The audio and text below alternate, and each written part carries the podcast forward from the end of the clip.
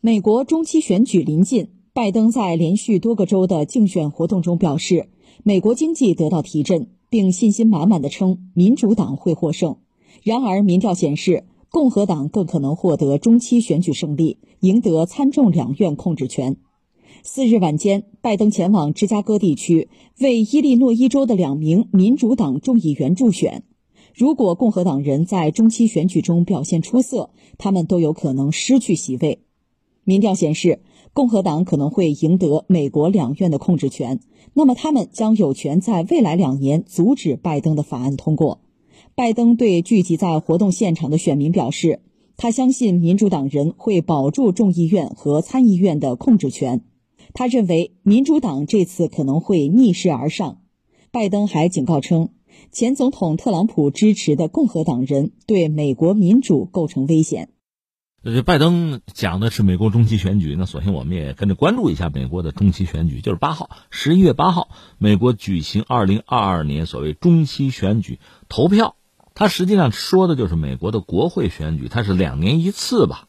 那其中有一次是在两次总统大选之间，这就是所谓中期选举的中期的意思。中期选举呢，选什么呀？就是国会的众议院全部的席位。参议院的一部分席位，多州的州长，还有地方的行政、立法机构的职位要进行改选呗。那现在的状况呢？宏观上讲，有疫情，有俄乌战争啊，大宗商品嘛，这价格高企。然后美国是四十年来最严重的通胀，再就是美国国内这个政治对立加剧吧，极化嘛。特朗普就美国的前总统是高调回归啊。在之前，美国社会还有一件大事，就是最高法不是推翻了对那个堕胎权保护的那个法案，引起美国国内的大分裂呗、大争执啊。所以这次中期选举啊，就是在这样一系列的复杂背景之下，它会变得非常激烈。我们讲这个本身是对拜登对民主党一个打分呗，就是拜登的四年任期到了一半，大家对你满意不满意？有一个打分，你得交作业哈。未来两年，你是不是会成为一个跛足总统？那拜登表现出来的是比较乐观。那你看，我做总统之后，这经济啊，经济表现不错，而且呢，这个民主党会赢啊，表达这样一个一个态度，一个自信。对民主党的支持者，对拜登的支持者，这个态度是必须的。但是这只是你的态度哈，你表达自己乐观和自信，那实际情况和你想的，和你表现出来的，坦率说并不一样。那我们简单说一下，就是美国大家好像比较关注啊，都在聊。但是美国它有它自己的政治体制也很独特吧？你看它美国国会呢，参众两院，众议院呢四百三十五席，注意啊，四百三十五个席位，每州在众议院中的席位的数啊，取决于这个州的人口大小。众议员的任期呢就两年，那至于参议院呢是一百席，每州是两席，五十个州嘛，一州两席。参议员的任期呢是六年，每两年呢他要改选。改选三分之一，这是人家的规则。今年中期选举之中吧，众议院的四百三十五席，参议院的三十五席要进行改选。大家知道这意思吧？就是众议院百分百四百三十五席都得选，那么参议院三分之一啊，就三十五席要选。全美五十个州呢，有三十六个州要进行州长的改选。另外，这个州务卿，那你看国有国务卿，州有州务卿嘛，一些这是地方职务了，那这些也需要改选。在美国吧，他这个参众两院吧，这是国会了，共同行使最高的立法权，有对政府的监管权利和对总统、副总统这个弹劾的权利。另外，参议院呢，他负责批准或者是否决总统提名联邦的法官，这是总统提名，然后他有资格、有权利去批或者说是否定。除了联邦法官，像大使这样一些高级官员也是这样。总统要和国外缔结一些条约呀。也要经过参议院批准。一般说来，中期选举，你看拜登还有两年任期，未来两年能不能很顺利的把这活干下来，就顺利施政，那就看参众两院的这个席位了。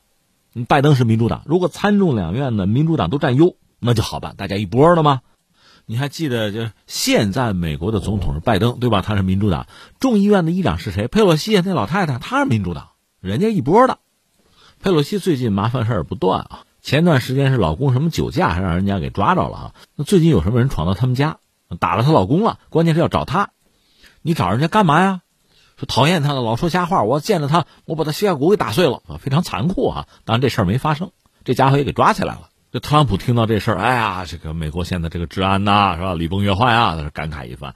这个佩洛西老太太和特朗普特别不对付，这很正常，因为特朗普是共和党，佩洛西是民主党嘛，所以那众议院那就一定会和特朗普唱反调。那现在可能局面就要发生变化啊！如果说拜登总统民主党。参众两院共和党占优，那就麻烦了。特别是现在，你看两党在这个堕胎权这个问题上，是针锋相对的。州长的改选呢，也是大家关注的焦点。另外，州议员能就是否保护堕胎权推出法案，州长能够决定签署还是否决这个法案，那这个位置也很重要。现在民主党在国会呢是占上风，我不说了吗？众议院、参议院啊，都是在民主党掌控之中。众议院民主党是二百二十席，超过半数的啊，共和党是二百一十二席，差一点，还有三个席位是空缺的。那么参议院呢，民主党还有这个两个独立议员，这两个独立议员是亲民主党的，他们一共占五十席，另外共和党是五十席。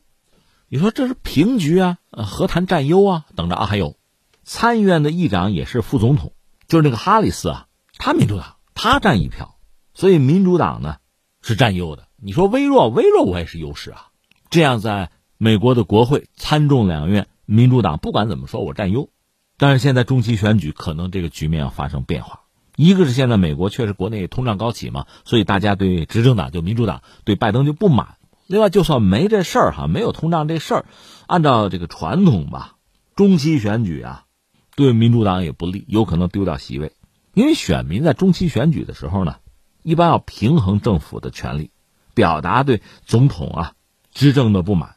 有人统计过，就二战结束以后，美国的中期选举有十九次，其中十七次就选举啊，总统所在的那个政党的众议院的席位都缩水了。所以一般碰上中期选举，这现任总统就要倒霉啊，就要成为所谓跛足总统。所以现在有人说，你不用等投票，我就知道啊，这个民主党会丢掉对众议院的控制权，这几乎是定局。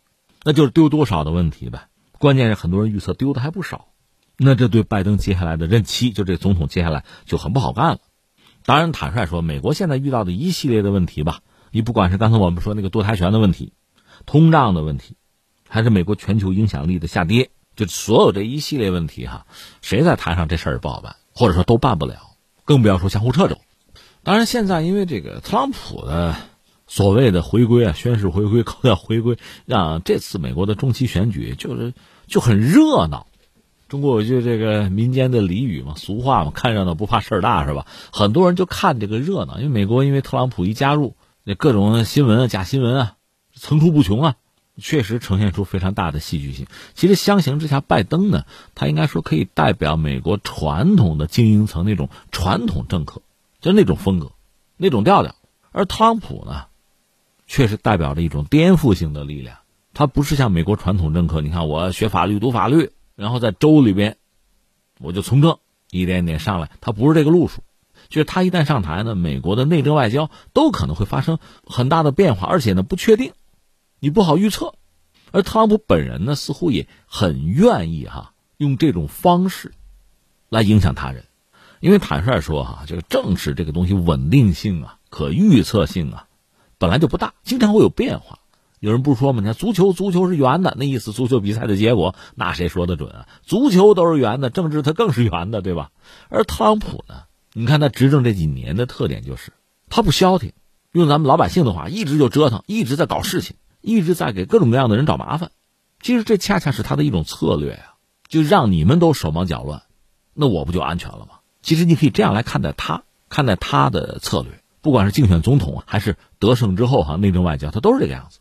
这个应该说是双刃剑。一方面，他确实给很多人找了麻烦，出了难题，这是真的。但另一方面，这种做法本身他自己也要承担相当的压力，到最后自己都要崩溃了，而且很偏执，到最后也不承认自己败选，就是他。